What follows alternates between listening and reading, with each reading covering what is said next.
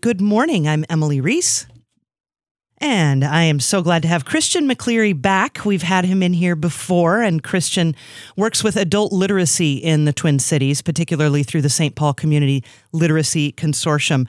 And we've got a couple of guests today Trey Edwards and DJ Brooks. Welcome to all three of you. Thank you. Thank Welcome. you. Thank, Thank you. you. All right, Appreciate it. Christian, let's start with you. What's going on with you lately?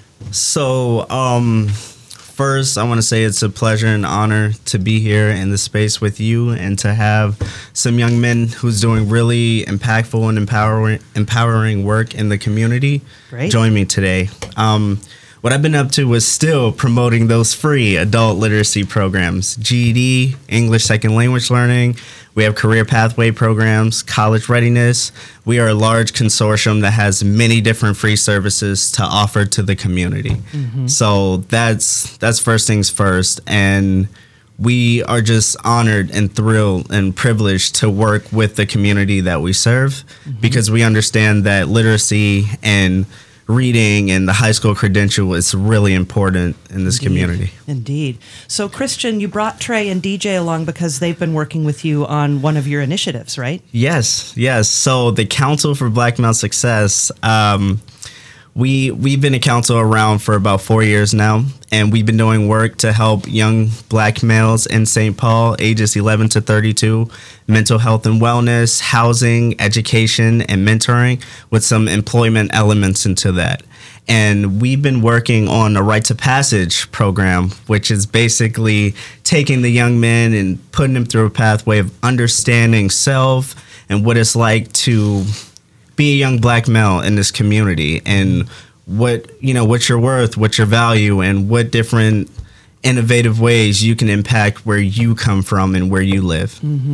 Uh, Trey, tell me a little bit about what uh, kind of inspired you to get involved in this program. Uh, what kind of inspired me to get into the program was um, I was actually elected um, through a program that I was in um, to get into the rites of passage, uh, and I actually am a family member, family friend. Um, actually runs the program as well, so Okay. kind of know them through that. Um, I actually didn't know until I got there, so it was really exciting to know that I have somebody that I know that was running a program, and it was Yeah. it was had, gave me more comfort to be there. Mm, Sure. Uh, DJ, what are some of the things that you do in the group then? So in the group, we're um, we're pretty much like he said, doing uh, rites of passage. We're pretty much finding out self. Um, it's a lot of self reflection. It's a lot of um, going back and figuring out who you are, so then we can branch out and then help the community around us. And are you specifically trying to help the community with literacy, or are there varied ways that you're that you're in, involved with the community?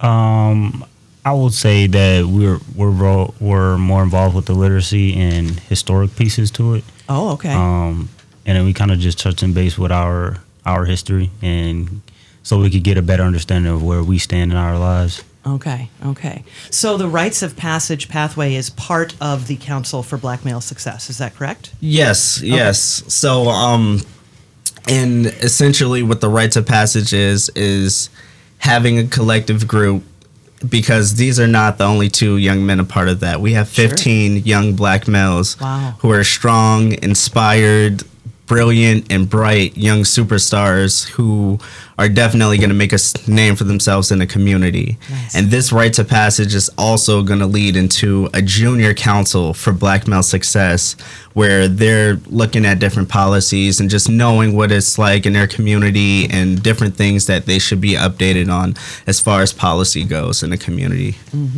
Uh, what are some of the things that you'd like to do with the community? What are some changes you'd like to see, or uh, do you have any individual impacts that you would like to make? Um, I would say, uh, as an individual, I want to impact people uh, with my art, and I also want to impact people with my words. So being able to um, influence them in a way where, okay, I'm, I've came from somewhere where you know it was a struggle, and you know it can help those people that's younger than me or even older than me. Um, to realize that they could just continue on with their dreams and you know keep pushing forward. Tell us about your art. What what art do you mean? Um, well, I'm a fashion designer, Oh, uh, cool. so I and I also uh, paint as well. Okay. Um, so I take my time to really like do pieces that you know would have like influence on people, um, and then kind of push them forward to like, uh, kind of make them feel good about themselves instead of you know having this dull, depressed life. You know what I mean? Just Yes. yeah, some somewhat meaning. Yeah. DJ, how about you? Yeah, so I want to empower and improve the lives of our youth. So that's pretty much what we're working towards. Um, I've worked with Christian at the Sanneh Foundation, Conway and St. Paul. Mm-hmm. So we get a lot of youth who come in who are struggling with like knowing themselves pretty much, and they're not really sure what what path they want to go down. Mm-hmm. So just helping them direct themselves down a path that's going to help them be more successful, mm-hmm. and that's how. So, how often do you meet as a group, the the Council for Black Male Success? Well, the the full council meets about once a month where we Okay. can, you know, decision make and come together and say what different projects do we want to put into the community um, for the next 2020 year or 2019 year, or whatever Mm-hmm. year. So, but as a rites of passage, we actually meet every Wednesday Oh, in the cool. evening. So.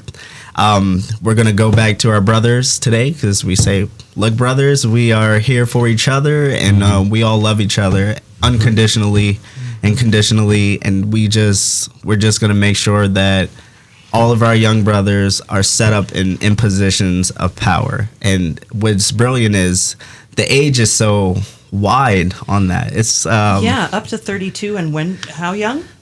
Um 11 11? 11, Wow, yeah. so Yeah. that's that's the full council 11 to 32 for this Incredible. rites of passage group we're like 11 to 27 Okay. and it's just so interesting to see how the youngest one in the room is on the same exact level as the eldest one in the room and we also have our elders around the table to help mediate and challenge us on perspective and say tell me more about what that means to you That- Well, Christian, if, if people want to learn more or they know someone who should know more, how do how do we find you? Yes, so I will go ahead and drop my phone number for everyone. It is 651 251 9067. Do that one again. Read it again. Yep, 651 251 9067. Um, I guarantee you I'll answer and I'll also leave my email for whoever, and that is C M C C L E A R Y at mnliteracy.org. So C McCleary. C McCleary at mnliteracy.org. And you guys have my number. Awesome. Christian McCleary, Trey Edwards, DJ Brooks. Wonderful uh, to have you here. Thanks so much for coming in and hope we'll have you back soon. Thank Yeah, you. and Thank you. We appreciate it.